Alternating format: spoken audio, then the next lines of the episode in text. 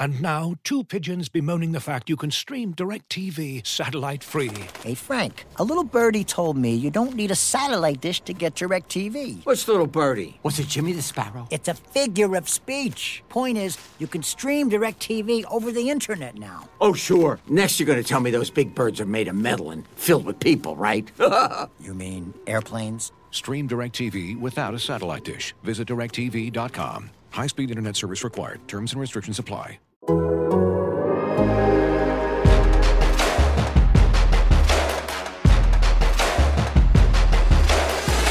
Welcome back to Culture Calculus. I'm Kavitha Davidson from The Athletic, joined by my co-host, Jason Jones. And we are very thrilled to welcome Michael Harriet, a senior writer for The Root and author of the upcoming book, Black AF History. I think we can say black as fuck history on this show. The unwhitewashed story of America. All right. Well, Michael, first of all, thank you so much for joining us. Where are you joining us from? Birmingham, Alabama. Wow. Now, is that where you grew up? No, I grew up in South Carolina. I moved here about 10 years ago, so I've been here since. Okay.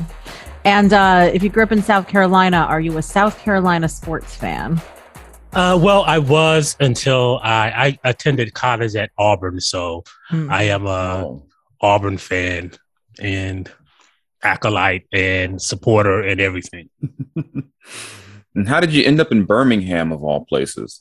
Well, so I was actually covering the buildup. So it's funny that my background is actually in economics. Mm-hmm. So back when when Newsweek was actually owned by the Washington Post, I covered the 2008 Olympics, the buildup for the 2008 Olympics in China. I, studied international economics and covered the buildup for the 2008 Olympics, and because I just happened to take like 3 years of Chinese in college, so after that I moved back to the U.S. and took a short-term assignment to cover this senator that they thought would probably lose, named Barack Obama.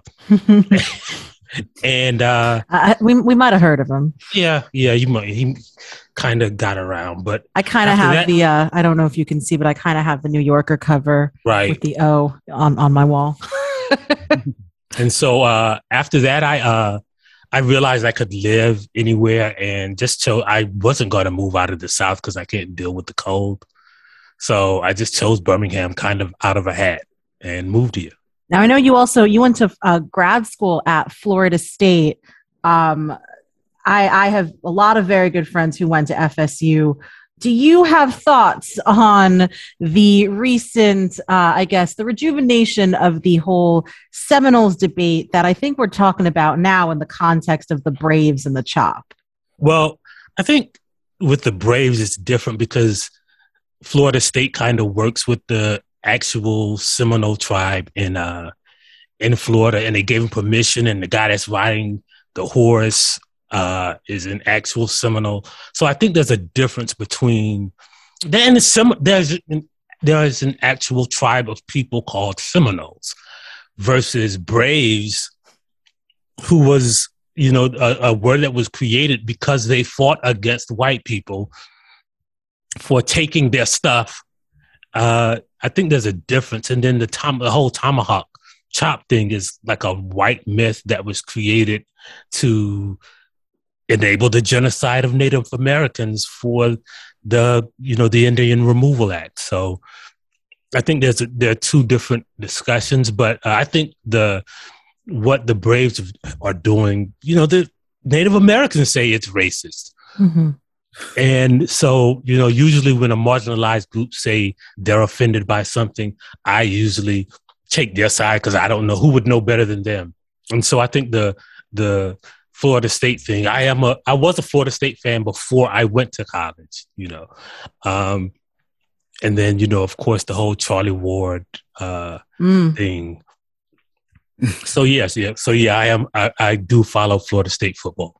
I am a born and raised Knicks fan, so I remember that Charlie Ward thing well.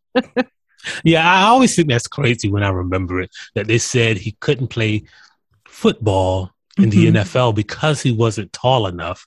So he went and played in the NBA. So he went to the NBA. And played for a decade. Where short people thrive, you know. Yeah. And I remember that tweet, and I remember some of the replies to it. There were a lot of justifications of, well, you realize they didn't run an offense for him back then. And it was just funny seeing people jump in to try to be like, well, there's a reason why the Heisman Trophy winning quarterback did not get a shot in the NFL. And we've seen since Charlie Ward, Heisman quarterbacks who were far less talented at the quarterback position get chances. Yeah, yeah. It's funny that, you know, there's, 12 teams now with black starting quarterbacks. 11 quarterbacks started this weekend in the NFL. And so it's funny now that that whole debate has kind of gone away now that they gave black quarterbacks the chance. And now that they see, you know, what black quarterbacks can do. And we knew it was a farce the whole time. The leading candidates for MVP this year, you think about it, are who? Lamar Jackson, who else? Probably Dak Prescott, even though his team won yesterday without him starting. You know, the leading candidate, when you think about Arizona Cardinals. So, like, the whole debate has just gone away, and we don't even think about it anymore. Well, some of us remember when Bill Polian didn't think Lamar Jackson was a quarterback. So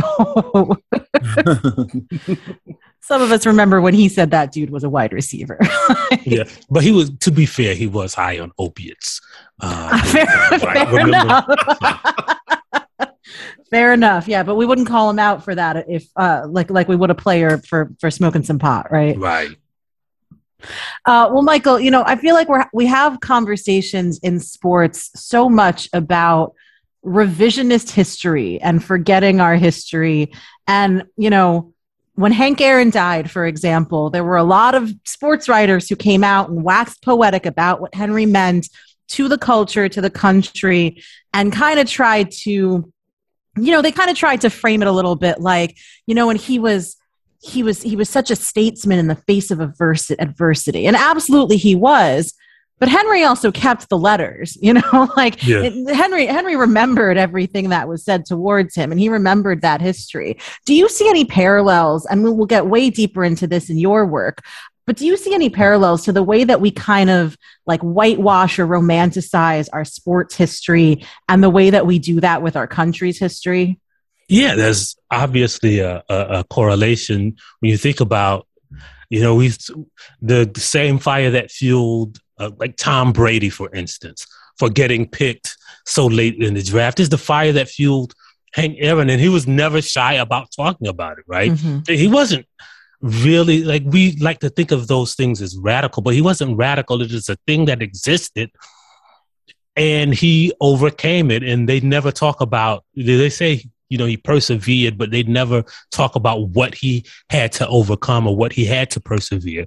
And I think that is important because we look back at Hank Aaron and the history of baseball. You know, we never talk about the first 100 years, right? And then, you know, even when we talk about the color line, when we do, right, we don't talk about, we pretend as if, well, black players, you know, weren't allowed to play until Jackie Robinson. When black players were playing and they were doing so well that the white owners said, hey, we don't want black players to play. And they excluded blacks from playing baseball after they started playing baseball.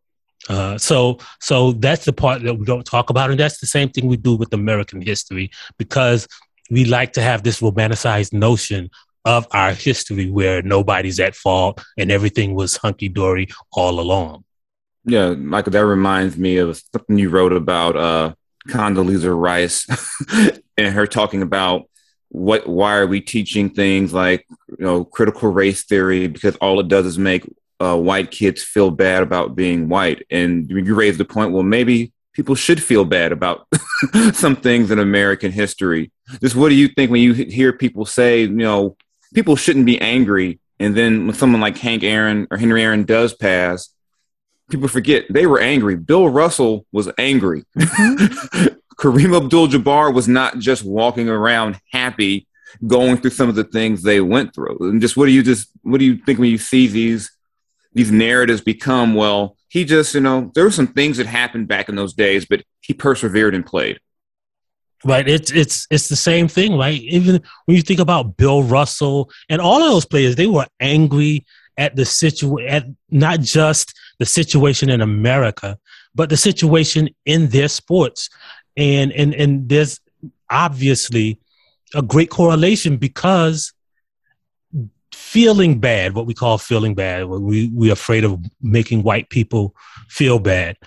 That's what causes change, right? Like, for so long, when you talk about the civil rights movement, what caused it, right? When television stations and news stations started showing the march across the Edmund Pettus Bridge, when we got to see how people in the South were treated, that's what sparked the change. And that you could say it even when it doesn't come to racial issues, right? Like, when it comes to, when we found out that the ozone layer was disappearing and the planet was probably going to die or get swept away by oceans or tornadoes or hurricanes or fires in a couple of years, we started feeling bad.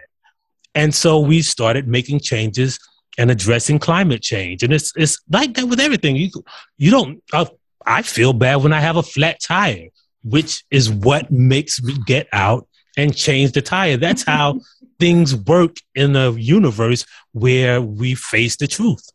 And I think in the last year, especially a lot of the athletes I've dealt with, a lot of them, especially the younger ones, they're 19, 20, kind of had an awakening during the pandemic and seeing, wow, there's a whole lot of shit I had no idea about. And actually, one of the guys I know, Tyrese Halliburton, he sent me one of your Twitter threads, and he said one of your threads actually got him to look into things that he never knew about, Tulsa, Oklahoma. He didn't know all these things. And he said, just seeing your thread said, okay, well, maybe I should look beyond just what I was told at school, or in a lot of cases wasn't told at all. Just how do we continue to, keep the conversation going and not make it a thing where if I never heard about it, it's okay.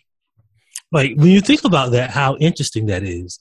When you think about someone who is a professional athlete, they live in this kind of space where for most of their life, they have this certain amount of privilege that shields them from the realities of a lot of things, but they still face racism, right? Like, being the most talented person in your town and in your state and at your school still doesn't shield you from that reality. You don't stop being a black man just because you step onto an NBA regulation court. Like, right. And then you think about your kid, even if somebody like LeBron, for instance, right? LeBron is rich and he's famous. And when he goes home, he still knows that if my kids are out, they are still threatening to some people, right? Even if they recognize me, they might not recognize my kids. And so you live in this kind of dual universe where you get to see America at its worst, where you still have the promise that America offers to a lot of people. And it's interesting to see how professional athletes and how the sports world reckons with that dichotomy. Do you think that dichotomy, I mean, we've had athlete activists since as long as we've had athletes. And, I've always said, like, sports have been political as long as we've had sports. Like, and people use the word political, I think, to a point where the word has become meaningless because everything is political to people. But do you think that dichotomy that you just described, that professional athletes at a certain level, when they come from a marginalized group, whether they're black or women or gay, they do, as you said, see the worst that this country can be toward those groups, but they also have seen how this country can fulfill some of its promises. So do you think that dichotomy motivates some of these athletes to fight for that change because they see, I'm always saying I write very critically about sports, not because I hate sports, because I love them, because I want them to be as good as they can be. So do you think that athletes or just people around us, like Americans in general, can be motivated by that kind of dichotomy that we see around us? I think they can, because when you think about sports, right, it's such a pure encapsulation of the human condition, right? Like, you know, and that's one thing about being an athlete in general, because you have to have the mindset that if I work hard, if I follow the rules, then the rest of what I do or the rest of my goals will take care of themselves, right? And being Black in America kind of destroys that notion, right? You can work hard, you can follow the rules, and there are still some things that you cannot avoid, and some of your future and some of your goals are still not in your grasp just because of the color of your skin. And I think when we look at sports, we can see ourselves reflected in it, because the people who are successful in sports and in most sports don't look like the people who are successful in life. But, you know, we still love to point at them and say, well, look, if this poor guy from the rough streets of, you know, Omaha, Nebraska can work hard and make something of himself and not get in any trouble, then you can too. When the reality is that's not always the case. You know, we see those examples, but we also see the examples of people who, you know, like, you know, imagine what could have happened to Allen Iverson because of he was in a bowling alley. Mm-hmm. And it's a crazy story to think that Allen Iverson went to jail because he was in a bowling alley and got in a fight. And that's something that happens to a lot of high schoolers, right? And he was not exempt, even though he was the most talented person in his area, just because, and they wouldn't have, I mean, you know, I hate to use that trope of if he was white, that wouldn't have happened to him. But if he was the most talented white kid, that wouldn't have happened to him, you know, because there is a difference in how some people inherently view, especially, you know, we think of Allen Iverson as small, but he's still like almost 6 feet tall in high school and athletic and strong. And there's a way that people view people like that, right? Right. And that comes to that he has to carry that aside from when he's on the court all the other 24 hours a day. I'm just laughing because I've, you know, been around Iverson and I'm about 6'2", so I don't look at Allen as threatening, but the idea that someone could see a 17-year-old Allen Iverson who might have weighed 150 probably at that point and be afraid of him it cracks me up. But it's just also sad because it's true that the fact, you know, his skin off, you know, just off the bat, you know, his skin and his clothing to people that scared people. Even when he was in the NBA, that scared people.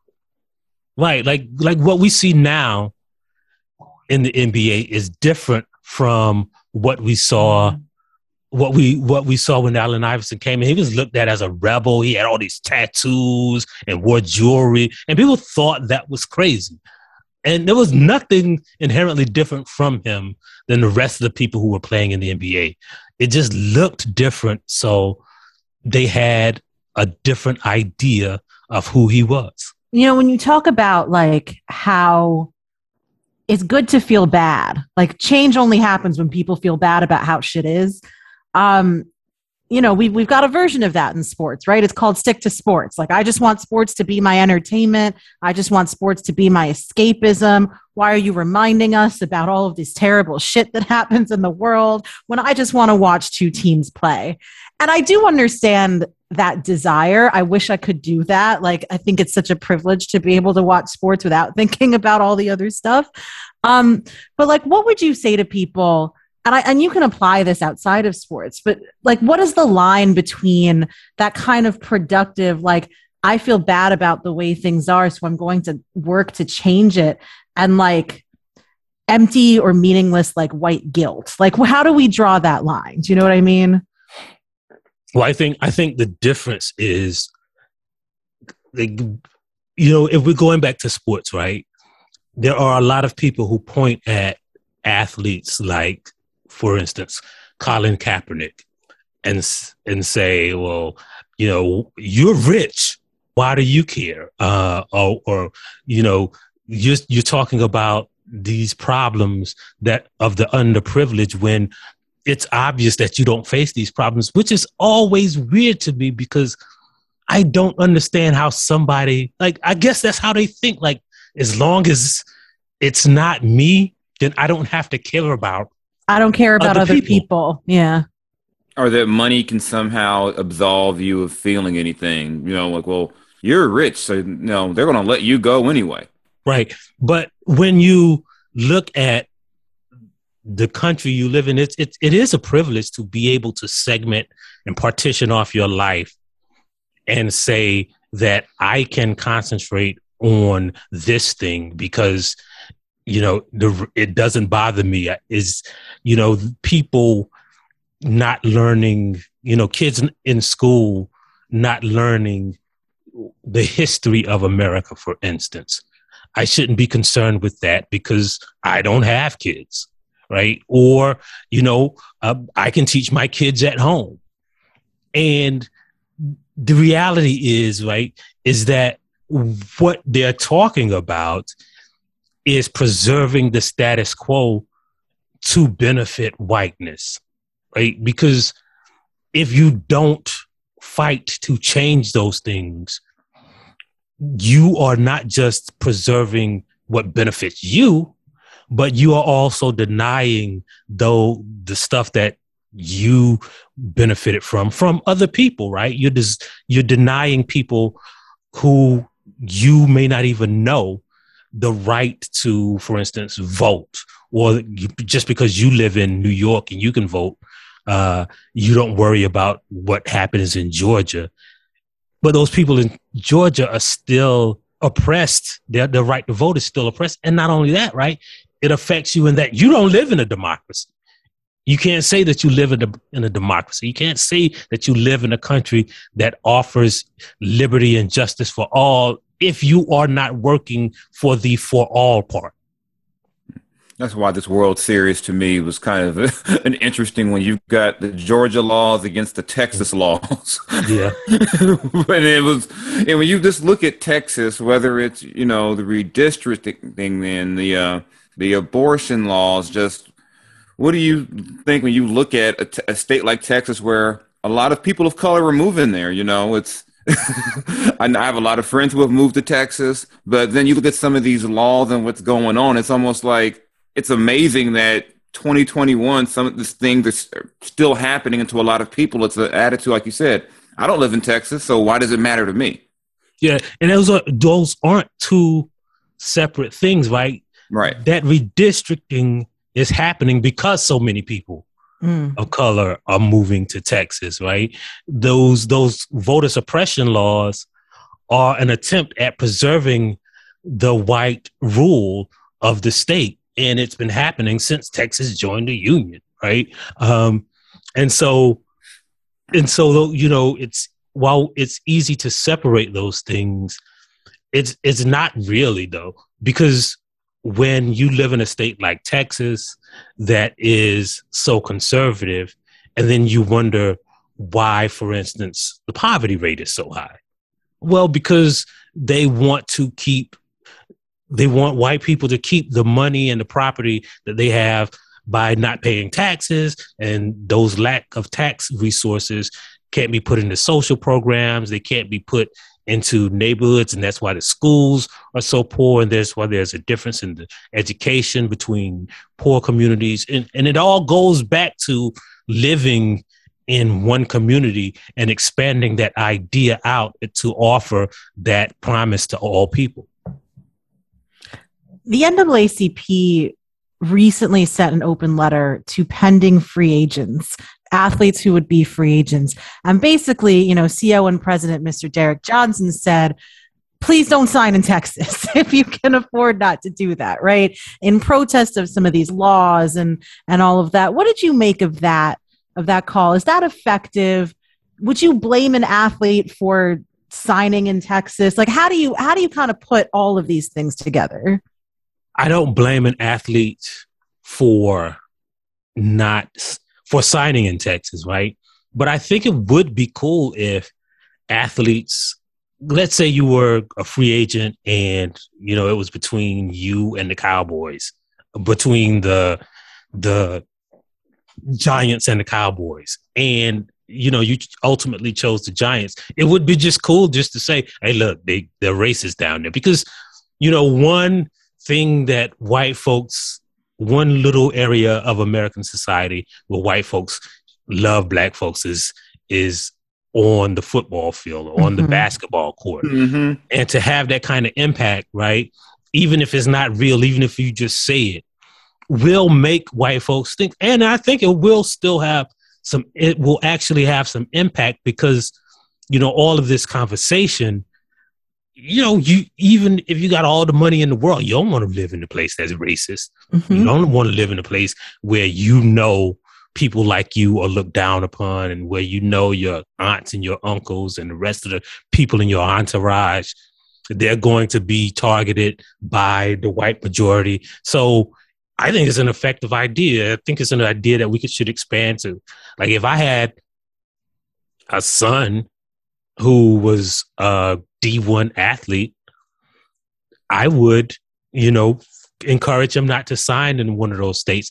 And if I was like a multi-millionaire or a billionaire, now that D1 athletes can get endorsements, I would be encouraging kids to sign at HBCUs, or and say, look, if you sign at this HBCU, just imagine if the top athletes went to one of the two predominantly black top conferences, and all of the athletes there got endorsements.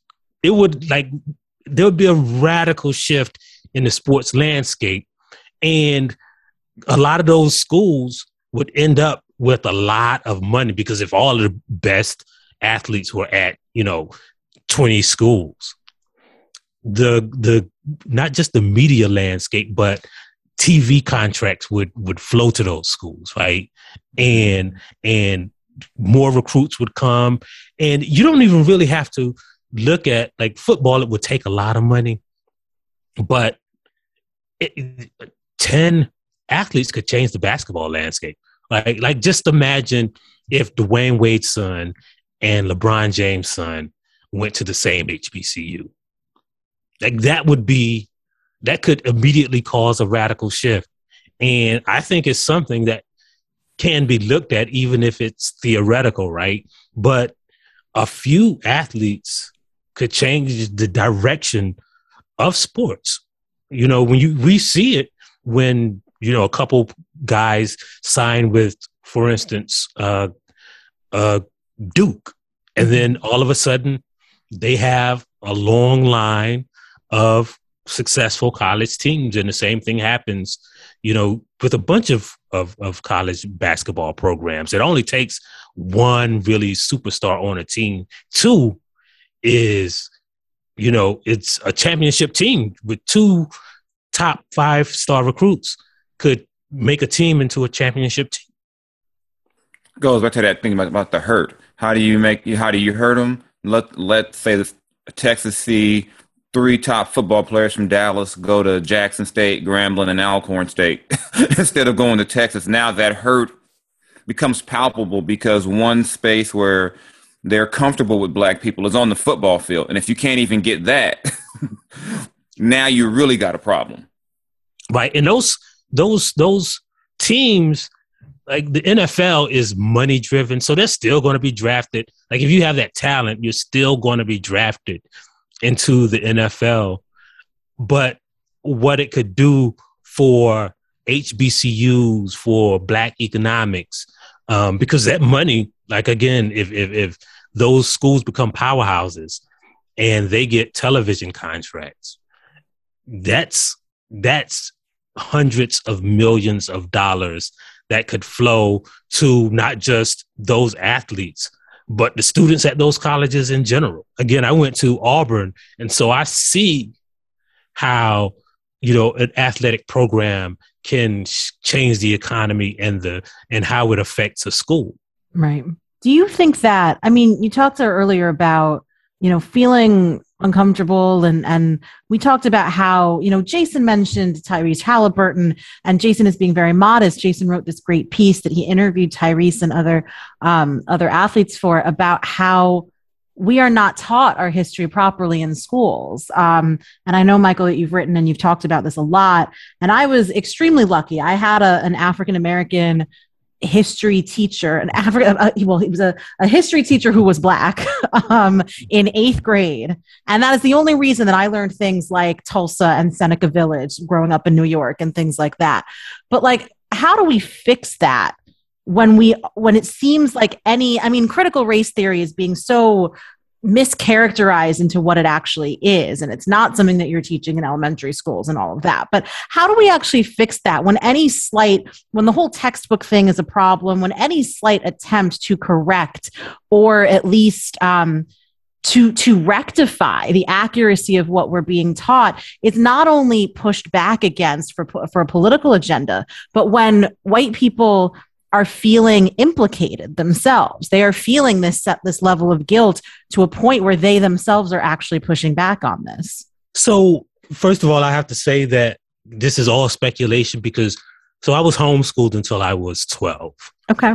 And so most of the history that I learned from the beginning was taught at home. So it was only when my kids started. Do you think that means, I'm sorry to cut you off, do you think that means you were taught more accurately? Because right, yeah. In my book, shameless plug, coming out, Black AF History, that's one of the things that I talk about, is that, I read before the Mayflower, just pulling it off my bookshelf. It wasn't like somebody taught me, and I read Isaac Asimov's, not Isaac Asimov, but I read the science fiction novel Soul of the Robot. And then, I thought, well, there's a sequel right beside it, this W.B. Du Bois Soul of the Robot. So I was like, oh, Soul of Black Folks. So I was like, oh, that must be the sequel. So I read that. And that's kind of how I absorb history. But, it was just maybe a couple years ago when I realized, I didn't realize that people learn, like, George Washington chopped down a cherry tree and the Pilgrims and the Mayflower, and then they learn about slavery. So once you teach them about these demigods who we call the founding fathers, it's hard to deconstruct racism when everybody who you've made into great men who founded this country and built the foundation of this country, you've already created this mythos about them and this mythology about them. And so I think, first of all, we just have to start from the beginning and say, look, and this is not saying that Washington and Jefferson aren't great men. You can say, hey, they were really smart and they created this whole new idea of how a country should be and how it should be run. And they were slave owners, and they kept Black people locked up in the barn. And like, those two things aren't diametrically opposed. It is the reality of how this country was founded, right? And it's just like, we teach that about everybody else except the white people, right? We teach how the Native Americans lived and survived and had an economy and governed themselves and lived off the land. And we kind of make them into villains too, right? We do that with every other people. We are the British allies, but we were initially fighting them for our freedom. Right. And so if we can do it with the British and with the Native Americans and with everybody, the Japanese and everybody, and the Germans who we are allied with now, why can't we do it with white people? Right.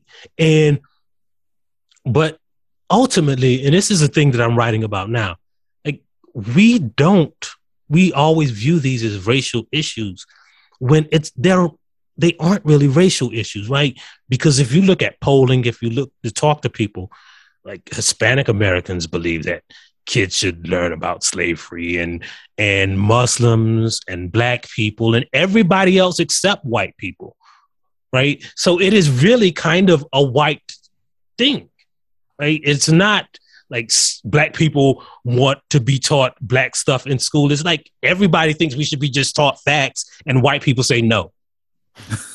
And so it's not a racial issue. It's a white issue. It's a problem that white people have with themselves.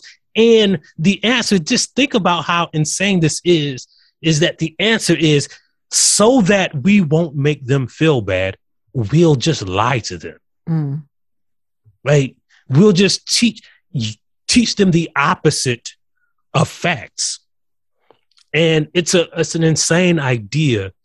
If you talk about, because you can't talk about American history if you don't talk about slavery, if you don't talk about who owned the slaves, if you don't talk about how the slaves got here, if you don't talk about and you can't talk about any of that without explaining that, yeah, there was a small minority of white people who owned slaves, and everybody else, that culture of violence, that culture of fugitive slave chasing, that was enforced by the larger white population. It wasn't just the people who owned the human property that enforced slavery.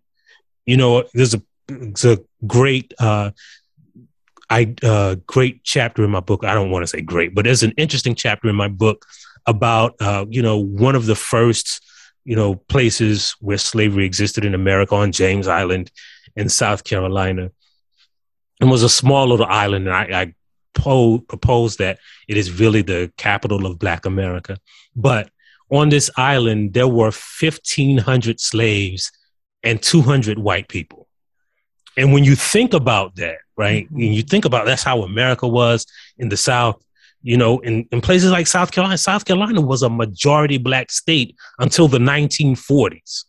Mississippi, Louisiana, those were majority non-white states until, kind of recently, when you look at the scope of American history.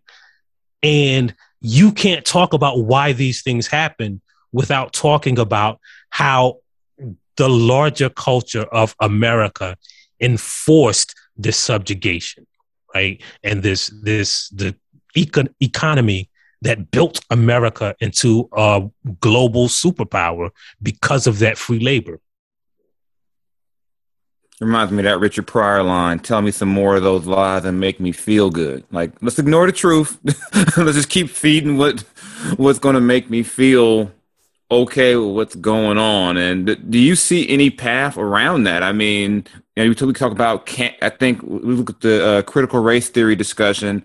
I tie a lot to the cancel culture, because it's easy to say, let's not talk about it because it's racist. And nobody wants to be labeled a racist.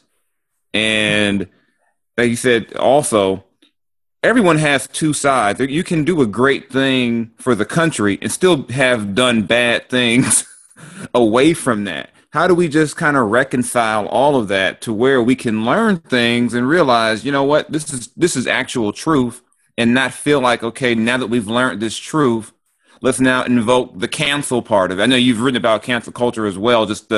I think that cancel thing keeps a lot of people from saying what they want to say or expressing themselves in these areas. Well, you know what, one of the interesting ways that I think we can do it is, when you look at sports, right?